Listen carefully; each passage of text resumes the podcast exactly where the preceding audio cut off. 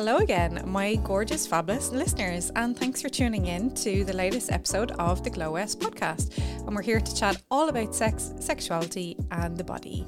As always, I'm your host, Dr. Caroline West, and I'm delighted to be part of the Tortoise Shack Network, where you can find an absolute ton of podcasts all on politics, culture, society, and of course, me with sex. If you like what we do, please do consider supporting us. Patreon.com forward slash tortoise shack. There, I think we're up to about 50 podcasts a month at this stage. So it really does help us keep the mics on and you get a ton of content to choose from. Um, you can you can rate and review on Apple if you want. And if you want to reach out to me, you can DM me on Twitter or Instagram. It's at Glow West Podcast. So we're talking about something today that might give us us a sense of peace and calmness. And we kind of need that, I think, at the moment when it comes to a lot of areas in life. Thank you, COVID. Um, so I have the perfect guest here to chat to me about this today. So today I'm talking to Portia Brown, who is the founder of FroeticSexology.com which is a blog and social media platform that helps women and femmes identify who they are as sexual beings. She primarily works as a sex educator and sex coach, and Portia believes that we're all divine and deserving of pleasure, and she spends her days exposing her own truths and troubles as a means to help others. When she's not talking about sex, she's indulging in her own pr- pleasure practices, cooking, or watching Survivor with her boyfriend, fellow reality trash TV lover here. She can be found most easily through her Instagram account, which is Froetic Sexology. Portia, thanks Emil for joining me today. I hope you're keeping well and not freezing over there. Oh, yes. Thank you so much for having me. We are getting a break in the weather. We just had a horrible snowstorm. I'm in um, Brooklyn, New York. So it's very cold, um, but it's starting to look a little bit like spring. So I'm happy about that. Um, otherwise, things are good. And I'm really excited to have this chat with you. Brilliant.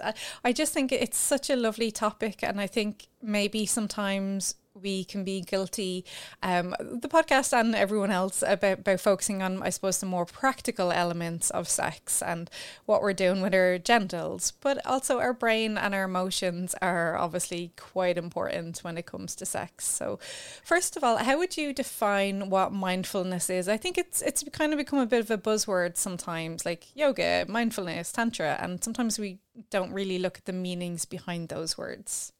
Of course. This is something that uh, for a lot of people, it feels inaccessible. People tie mind to these practices, um, as you mentioned, yoga, meditation, and things like that, that people don't really feel like that thing, that practice may not be for me. And while mindfulness is in line with those things, with those practices, um, it's also just focusing on the task in front of you without any judgment. That is mindful. That is mindfulness. I can mindfully have this conversation with you. I can mindfully wash my hair. I can mindfully water my plants. Whatever we do, um, we can tie mindfulness into those tasks. Uh, the example I often use is, you know, driving. A lot of people don't drive mindfully, we do it on autopilot. Uh, and instead of trying to just focus on the thing that we're doing, we're thinking about a thousand other things. Um, but mindfulness is simply a practice that we can through line in our entire lives uh, easily every single day. Uh, there's a lot of distractions in real life, and, and says me who's on my phone 24 7 for a lot of things. And you know, you're constantly looking at different apps, you're absorbing so much stuff. It, it's kind of hard to just stop and focus in the moment. And then if you add sex into the mix, sex is such a complicated area for a lot of people and maybe an anxiety provoking area sometimes. So, how do we bring mindfulness in and be in the moment when it comes to sex when it's such a, you know, complicated issue for a lot of people? Absolutely. I think that part of the issue and the challenge that people have when it comes to mindfully engaging in intimacy is that we don't do it in other areas of our lives. That's part one, right? Excuse me. We don't have practice training our brain and making sort of those neuro pathways uh, nice and strong. So our brain understands that when I'm doing something, I'm focusing on this thing. And it's not normal for me anymore to be doing my makeup and thinking about the next task that I have to do or whatever distraction is happening or the sound of your partner listening to TV in the in the other room or anything like that. So that's part 1 is finding ways to be mindful in other areas of our lives so we have practice doing it for intimacy so that when we are intimate with our partner our brains have kind of been trained to snap into place and be more focused and be more present and be more mindful this is all beautiful in you know in essence and philosophically and theoretically but we all know that real sex doesn't always happen that way. And for me the part of the definition of mindfulness that is most important is without judgment. What does that mean? That means that if you're having a moment and you catch yourself slipping up you catch yourself not being mindful you don't berate yourself you don't judge yourself you don't come down hard on yourself and say oh, you're not doing this right. You're not being present. Look at you. You're distracted. You're thinking about your laundry list of things to do. We're done having sex. Just observe, acknowledge that these thoughts have come in, and try to bring yourself back to the moment. And that that's hard. I know when I've tried yoga and they're saying clear your mind and I think that lasts for about 3 seconds for me and then something else pops in and like you said I'm going, "Oh, can I just not like have a break from my mind for 5 minutes even?" And so then yeah, you get caught up in the whole circle of it of just going just focus and then your brain is just like it's the wrong kind of mood. So how do we mm. start doing that then when it comes to things like sex and and getting in the mood? So obviously it's it's going to start before we start getting naked maybe or getting kind of in the in the moment so to speak. There's a little bit of prep work maybe. Mm-hmm. absolutely absolutely. Again one of the most important tools that we have whether we're having sex or whether we are doing something non-sexual is our breath. When we want to be mindful doing things like just taking a few really simple deep breaths can help to ground us and bring us back into that moment and also help us prepare mentally, physically, emotionally, and help us make the pivot from, oh, I'm doing dishes and watching TV and scrubbing the floors. Now all of a sudden I got to be sexy, right? Making that pivot using something really simple like a few minutes of breath work can help and having those practices outside of the bedroom. Then, when you actually are being intimate and you are in the moment, employing those same tools, um, doing simple mental grounding exercises to help bring your body and mind back together. But really, the most important thing is trying to find low stakes situations where you can be mindful. Really simple, everyday tasks we can begin to work on. And again, doing so without judgment, without high ambitions of like, I'm going to meditate 20 minutes a day and have a clear clear, completely blank mind for 20 minutes a day. That's impossible, right? So, finding things that are attainable for you and tailoring that definition to who you are and what you're capable of in that moment is most important. It sounds like it's going to be something that gives you a better relationship with yourself, but also with your partner as well. If, if you're able to stop and be present, I think we can, you know, we can all maybe be a bit guilty of going through the motions when it comes to sex or not being fully kind of present sometimes for, for about a billion different reasons, and that's fine. But maybe stopping and you know those few moments like you're saying really maybe improve things like like your body image or body confidence things like this. Because uh, sometimes that can be very much like slogany of like just love yourself. And, and that can be a little bit simplistic and it, it's a process mm-hmm. for for quite a lot of us. So does that help with that feeling of body confidence which would then help with our sexual encounters also? Absolutely. One of the biggest distractions for women and for femmes is worrying about our bodies, how our bodies look. Or do we have cellulite showing? Is he looking at how saggy my boobs are, et cetera, et cetera? Mindfulness can help offset that, um, especially when you practice it outside of the bedroom and do things like what I like to call mirror work, mindfully looking at yourself in the mirror, taking images of yourself and looking at them without judgment so that your brain is has the programming and the understanding that this is not something to be judged right? Your body is what is helping you have this awesome experience of excuse me of sex and of pleasure right now right? Appreciate that um, and start to use the mantra of without judgment on yourself and on your body and on your partner's body because sometimes we'll see things on our partners and you're like whoa hey what's going on there? you know? But the process really calls for us to release judgment of ourselves and of those around us. Do you think then that also applies to things like masturbation? So when, when I was looking up you know content for the for this podcast, I came across a lot of mixture between mindfulness and tantric masturbation. Now, tantric again is another word that people often have misconceptions about and think it's like staying having sex for what was it, twenty seven hours or something like that. Like, who has the time? You know, as great as sex is, we have other stuff to do at the same time. But when it comes to masturbation, then how do we bring mindfulness in into that aspect, and what's the benefit of it? I love this question. And isn't it wild how words make concepts, practices, make them feel so unattainable? Things like tantra things like meditation mindfulness et cetera et cetera. It's weird how we the word association limits us when in reality these are things that we can all do really simply um, and tailor it to our unique needs so that we get the benefit that we actually need and that is actually best for us when it comes to mindfulness and masturbation or melding those two things and making it more of a more of a meditative process it really depends on what your what your issue is or what your challenge is and what your benefit need is right? For me i am a person who masturbates for like four minutes because that is very precise. I always say like four minutes. It's probably closer to between three and seven, depending on the day. Yeah, but yeah. I don't I don't often spend as much time masturbating for a long time as some people do, right? Um, and that's because I'm a busy person and I know that once I have an orgasm, there's a benefit to it. It helps me focus, it sparks creativity. So I, it's something that I use as a tool to help me move through life.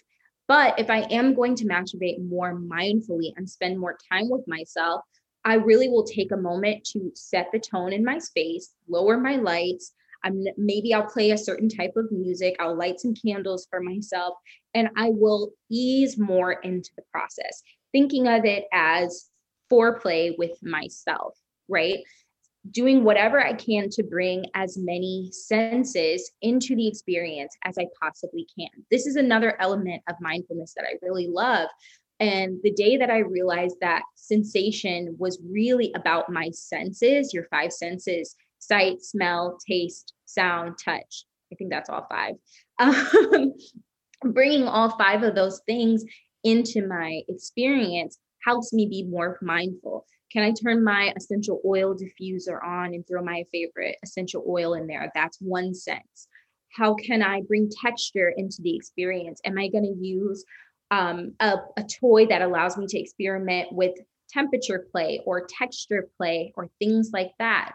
What kind of music am I playing at the moment so that my sound and auditory experience is enhanced, right? How can I bring as many senses into this experience as possible to help me be more mindful. Our senses are what help us be more grounded and be more present and be more mindful. So that is one way that I like to bring bring mindfulness to my masturbation practices. And I can also take a moment before I begin and before I initiate intimacy with myself and maybe set an intention, maybe say, I want to observe my thoughts without judgment during this next 10, 20, however long minutes.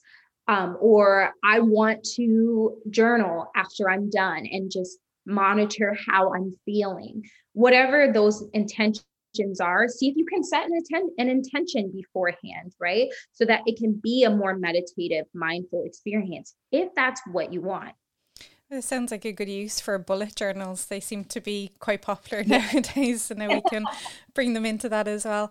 I, I just love the way you're speaking there, and it's it's just really striking me of just being really open and calm. And I know masturbation is usually something that's shrouded in taboo and silence, and you know sometimes it's done super quick, and it, it's not, you know, it's almost kind of viewed as like maintenance or something like that rather and the main event is you know sexual um intercourse with our partners. So it, it's like the snack as opposed to the meal kind of thing. And i like that you're making more of a production out of it because like why not? You know it, it just seems like that self-love is such a grounding force for ourselves and for our relationships if that's where we want to be in relationships and, and things like that. So it sounds like a lovely way of um just I suppose bringing peace to yourself and and you know god we all need it at the moment for for covid times and things like that so i wonder um like getting to know yourself like that is obviously such a good thing because then you can communicate with a partner.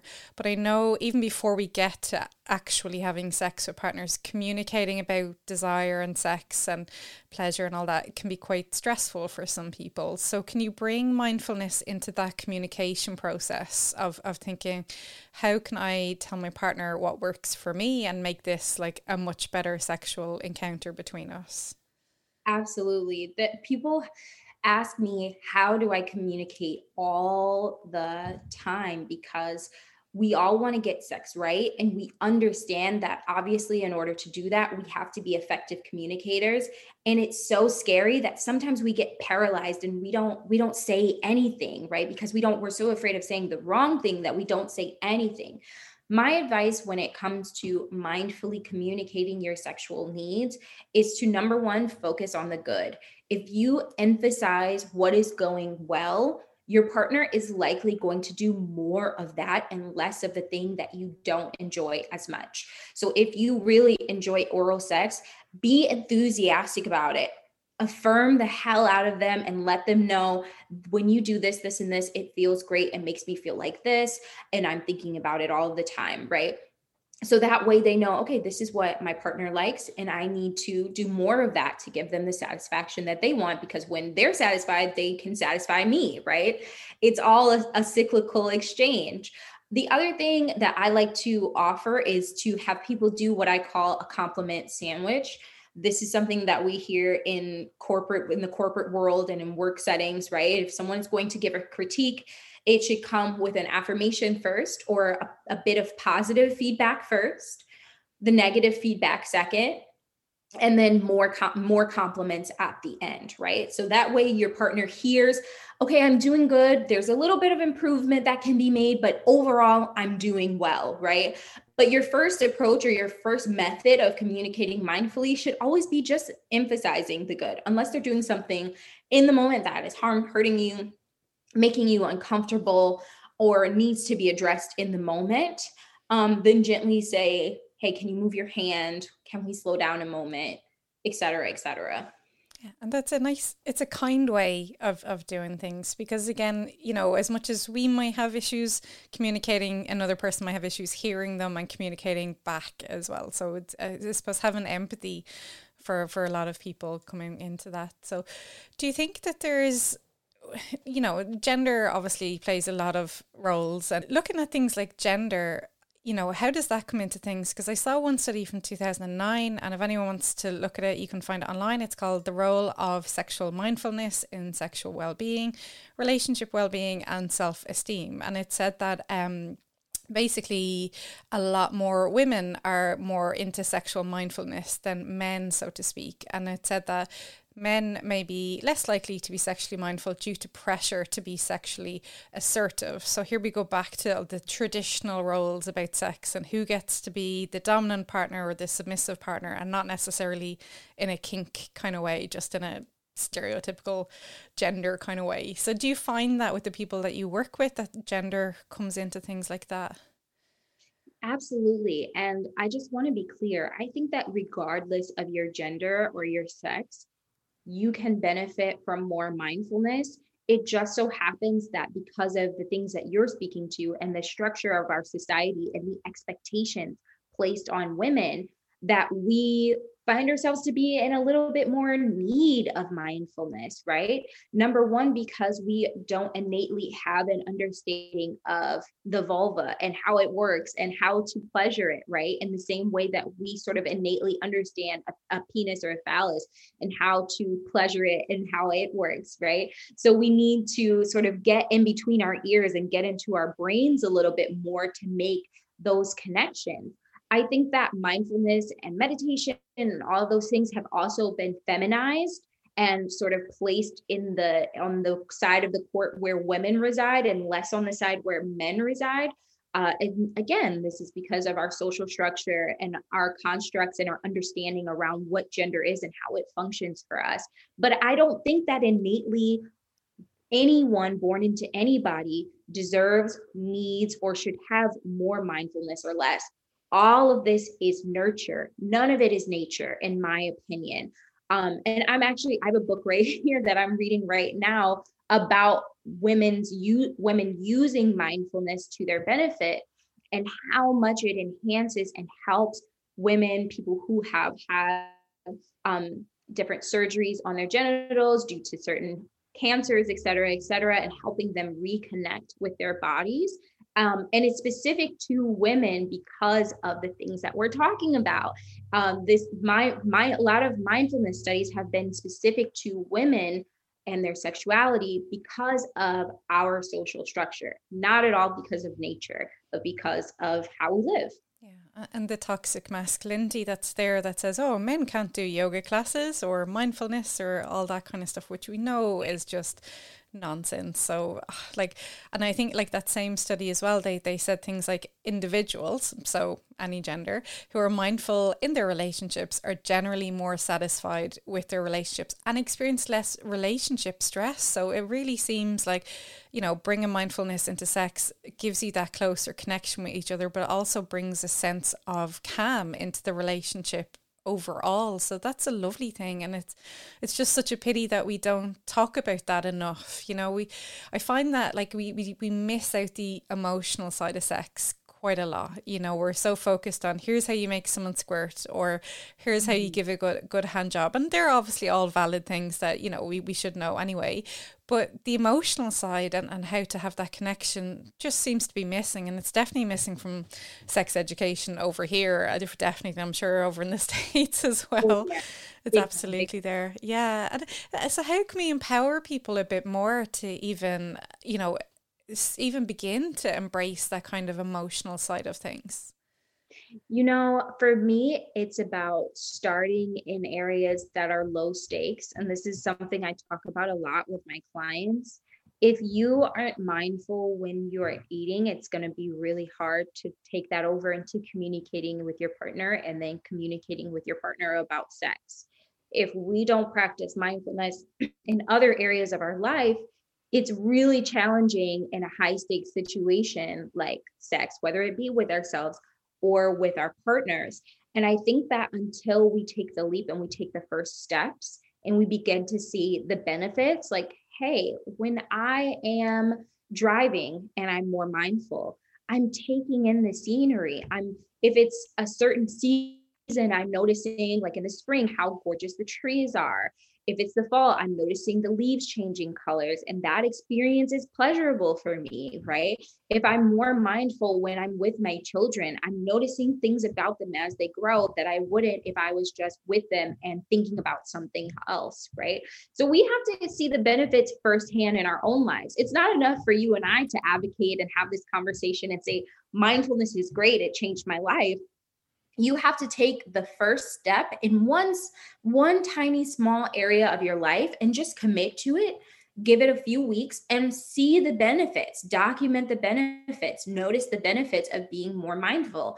And once you do you'll understand that once i take this practice into my sex life the benefits will be that much more rich and that much more enhancing to my pleasure and my partner's pleasure. It really is a domino effect Uh, yeah, for sure. I, I know at the moment, like maybe we maybe we wouldn't name it as mindfulness, but maybe, you know, I, I don't know about New York, but we're over here in lockdown still in Ireland. But myself and my partner, we've gone out for walks as much as we can, and it's springtime, so we're noticing.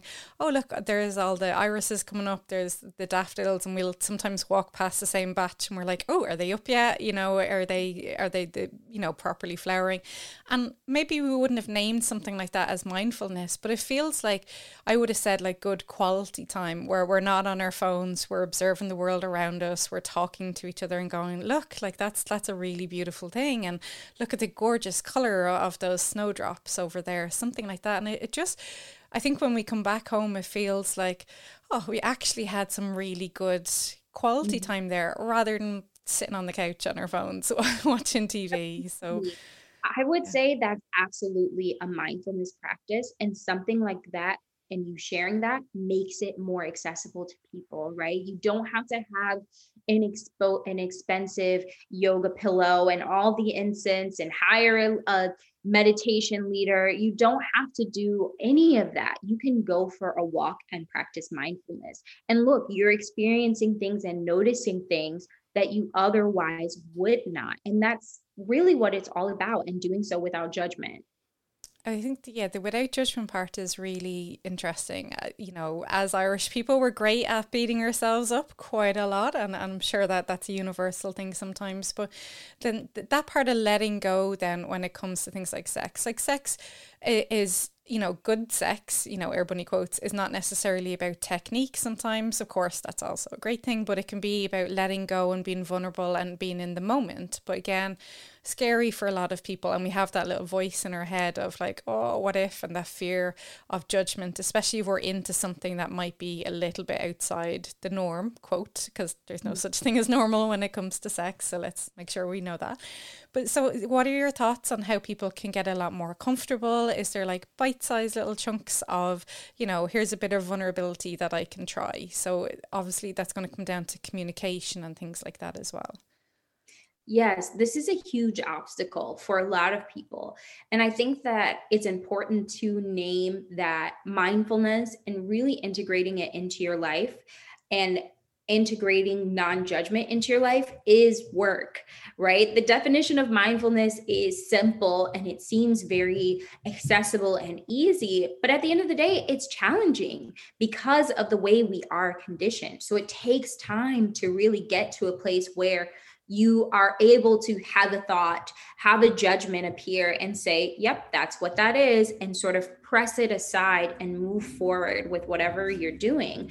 And I think just keeping at it, um, maybe finding some other people who are also on the journey with you, whether that be through social media, whether that be through podcasts like this whether that be you form a group with your friends or you and your partner take this on and you and you sort of have a dialogue regularly about what you're dealing with and how things are going i think those can be some approaches you can take to help you get through the journey I am a huge, huge advocate for journaling regularly, writing your thoughts, your experiences down, and sort of having an internal dialogue with you and the page. Um, and going back and reading those thoughts, reading those ideas, reading those experiences again, and tracking your progress this is not something that's going to happen overnight. This is another lifelong journey sort of thing and lifelong commitment to unlearning and relearning. So, having a way to document that can be really, really great. But ultimately, just having the mindset that, okay, I don't have to be perfect at this, I don't have to get it right. Right, because there is no such thing as getting it right. There's only trying and attempting and fully committing wholeheartedly every single day to it. Um, but understand that it is going to be a challenge and it's not supposed to be easy and you're really altering the way that you are conditioned to think and process emotions and process feelings also the other thing that comes up a lot for people around sex is shame, a lot of fear, and things like that. So, tracking down sort of the sources of that for you where did it come from so that you understand that it's not actually yours it's not your own innate and inherent thinking about sex. It came from society. It came from a parent. It came from a past partner who told you something that actually wasn't true, but still instilled fear, shame, doubt in you. I think that is another great way to sort of overcome where some of those judgments might be coming from. I'm really glad that yeah you listed all of those because they can all be in our head sometimes. Like if we grow up in very sex negative societies and the messages, and especially maybe if you're on the fem side of things, that sometimes we get harder go of things than maybe someone on on the more masculine side of things. But the impact of that on things like or- orgasm, I think we can be really focused on orgasm when it comes to sex because orgasms are pretty awesome. They're a great thing. Um, but we kind of forget sometimes that sex doesn't have to include orgasms. It's not a mandatory part of sex. But sometimes they're tricky little things. And sometimes if we're in our own heads too much, it can make an orgasm just not happen at all because we're so focused in our head rather than in the moment or the body or, or things like that. So, how do we get past that aspect? Of, of I think we can be just like, oh, I, why can't I come? Is there something wrong with me? Like, do I need like a medical checkup? Is there like a condition? And maybe it's just getting out of our heads might be something that kind of breaks that breaks the I was going to say mold there that breaks the um you know the impasse I suppose. Yes, for me, talking when we talk about sex, we have to talk about everything we have to talk about society we have to talk about our conditioning. And what you're bringing up is a super important point. Like this this bit of information really set me free a few years ago and i'm hoping it will help whoever is listening that might be dealing with what you're talking about. Not being able to get out of your head enough in order to orgasm. There are many many many people who can orgasm by themselves but not with a partner.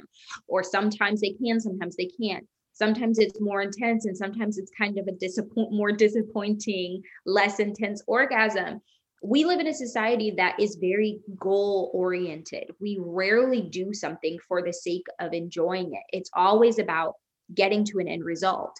And sex is one of those things and it calls for us to reach for an orgasm and the goal at the end of sex is the orgasm right I would argue that the goal of sex is pleasure, connection, whether you're connecting with yourself or your partner or partners, um, and not necessarily having an orgasm. And again, if we harken back to the definition of mindfulness, focusing on the present task without any judgment, the present task is not orgasm. The present task is the sex and the pleasure that you're enjoying with your partner. So, focusing on that is a way to get out of your head. And again, calling in your senses to help ground you in your body, focusing on touch and the sensations you feel. What do you hear? What do you smell? What do you taste? What do you see? Really important as well. If you're a visual person like I am, um, and calling in those things to help you focus on the pleasure and not be thinking about the end of the finish line, the end of the race, which is the orgasm, right?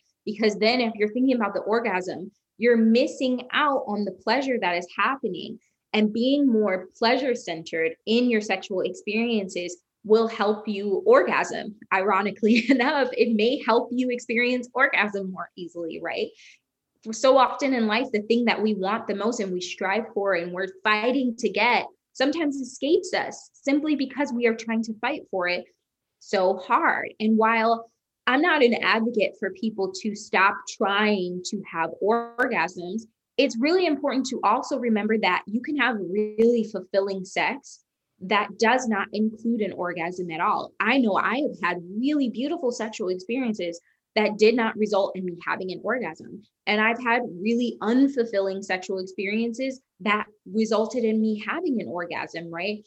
So shifting our focus and shifting our priorities so that we can enjoy eh, focus more on enjoying the moment and being present and sort of shaking up what society tells us which is we need to achieve a goal. And say no i'm going to do this for the sake of doing it i'm going to do this to see what happens and connect with my partner rather than just to have an orgasm. Because if the point, to be honest, if the point of having sex is just to have an orgasm, I can do that by myself in four minutes, as I said before, right? so if we know that that's not the only point and the only thing that we want to get out of this the situation and the only way that we can benefit why not focus more on our pleasure on our sensory experience instead mm, Absolutely. And I definitely hear you on the unsatisfying sex, even if there is an orgasm involved, part of, of things. Oh, been there, done that like far too many times. Yeah. But I think you're raising a really good point there about how we're redefining what pleasure is. And there's so much though you know there's pleasure in you know the mental stimulation of say if you're involved in kink if you're you know giving over your power to someone or your you know that power exchange part there's not necessarily an orgasm in that but there's a lot of like mental pleasure to be had in that. Or i remember reading a discussion online and it was um how do i think it was about lesbians and it was like how do lesbians get pleasure um if they're you know, stimulating a blowjob on a strap on, like because there's no sensation there. And it was like, you're missing so many points about pleasure in that it doesn't have to be skin on skin. And there's people who can have an orgasm from giving a blowjob, if it's to an actual mm-hmm. penis or a toy, whatever. There's so much like mental pleasure, stimulation, sensation everything like that. So it doesn't, it, it's not all about the clitoris or whatever mm. happens to be and, and that earth shattering orgasm. There's pleasure in so many different ways. And even like, even the p- pleasure of just touch, like, and, and the intimacy that touch can bring. And, um, you know, we've talked with um, Yoni Elkin on the podcast before about the joy of just touch, and sometimes that can be platonic touch, and sometimes it's sexual touch. But even just cuddling, with someone. Like there's no orgasm in that, but it really brings such a sense of intimacy that might be more satisfying than penetration or whatever happens to be. Exactly. One of my fa- I I love this. So far this year I've been having a lot of discussions about expanding our definition of what pleasure is, how it works, why we want it, and what you're saying is so important. One of the things I love to um, suggest to some of the couples that I work with and the clients that I work with is to schedule sex and schedule intimacy. But with the caveat that if sex is not the thing that you need the most to connect in that moment, opt for something else. Maybe you cuddle, maybe you both put your phones away and you meditate, maybe you give each other back rubs, right? How can we expand our ideas around what pleasure is and how we're going to get it? Because penetration, oral sex, whatever it is that you and your partner do may not always be the best way to connect or the best way to experience pleasure in a given moment. So really just sort of blowing up our our sort of scripted definitions of what pleasure and intimacy look like can give us so many more options and can give us so many more opportunities to really experience authentic pleasure. Mm, and and uh, yeah, and the power in being able to define that for yourself is such a, a lovely thing. You you remind me as well. I went to a workshop years ago in the days we could do workshops in, in person and we had to do I think it was in New Zealand Maori greeting and it was where you put your foreheads together and I think you hold on to each other's forearms and just focus on that moment so you're kind of you're aware of each other's breathing and you're not like nose to nose, you're more forehead to forehead, and it's like a triangle almost. And that was like, I did that with a stranger. It was kind of almost unnerving because of how intimate it was. And I was like, oh, I'm kind of surprised by how into this I am. I like at, at first you're like, well, why would touching your head be an intimate thing? like, why, what's going on with that? But it was really like, okay, this is such a tiny, simple thing that most of us can do, but like absolutely changed my outlook on things like what intimacy can be. And i think like again maybe that comes under the category of mindfulness maybe like taking that minute to stop and, and connect and, and be in that moment for people maybe.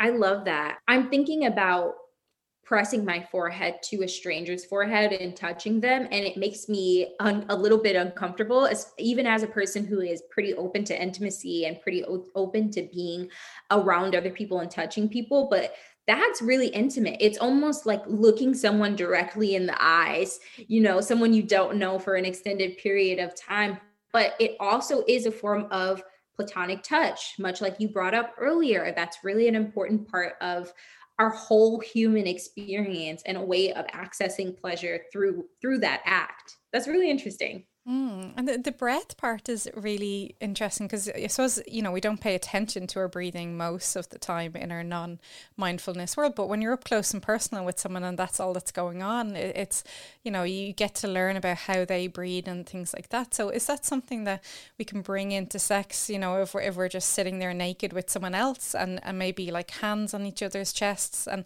because that seems like a lovely, calm way to bring in mindfulness. Yes, I love the practice of sitting across from a partner. You can sit cross legged, however, and just simply pressing your hand to their chest and having them press their hand to yours.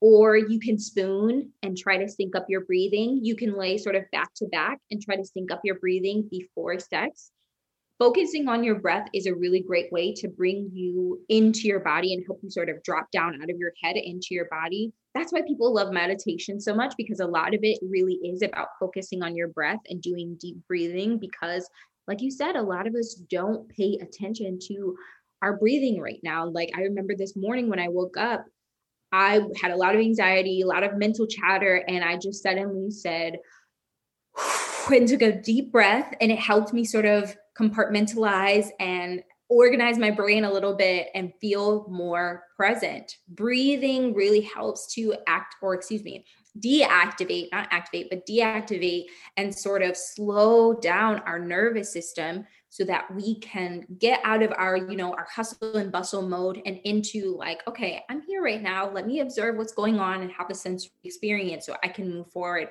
with our with my day.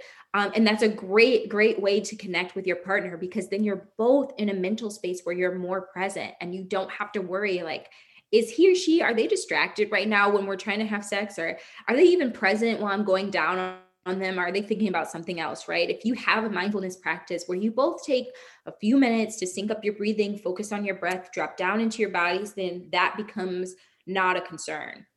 That's a that's a really interesting point. I know like if we're saying, oh, you know, we can be in our head and thinking about work or whatever and, and, all that kind of thing. But I read about someone who said a sex therapist had given them advice on, you know, engaging in fantasies during sex. And they said actually they found that had the opposite effect of, of a happier sex life because it made them focus on the fantasy rather than focus on the actual encounter, what was going on there. And I thought, okay, that's interesting kind of food for thought because that's fairly common advice that a, a lot of people might engage with and it would work for some people, obviously obviously. But in this case, I found it interesting that they were saying actually that drove a, a bigger wedge in the relationship. So, what, what were your thoughts on that?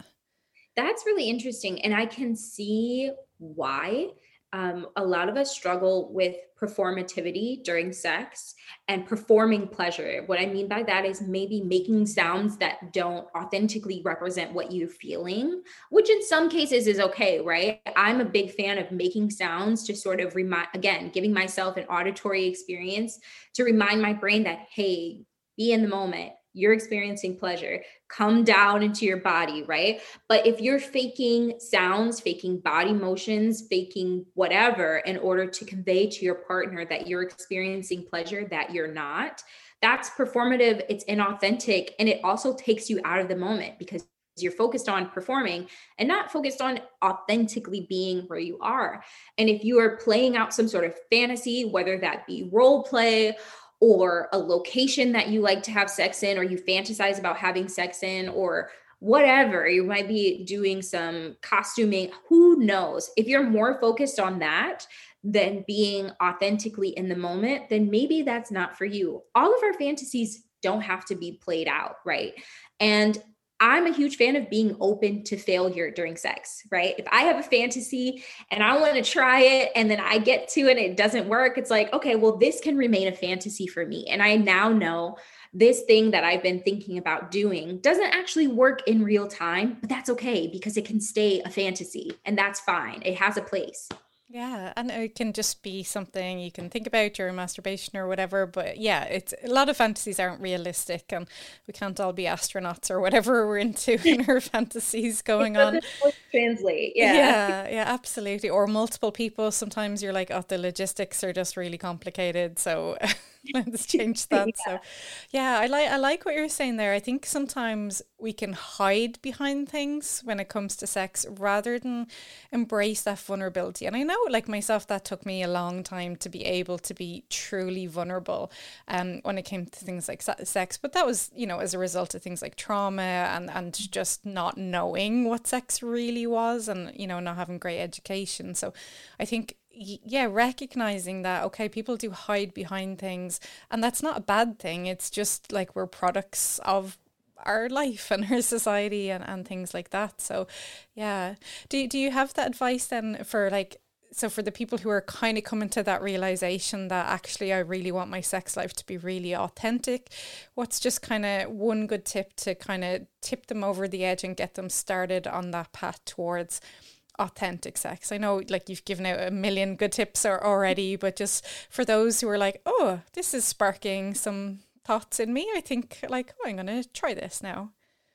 I would say if you're going to start on a path toward more authentic pleasure and authentic sex, start building a pleasure practice with yourself.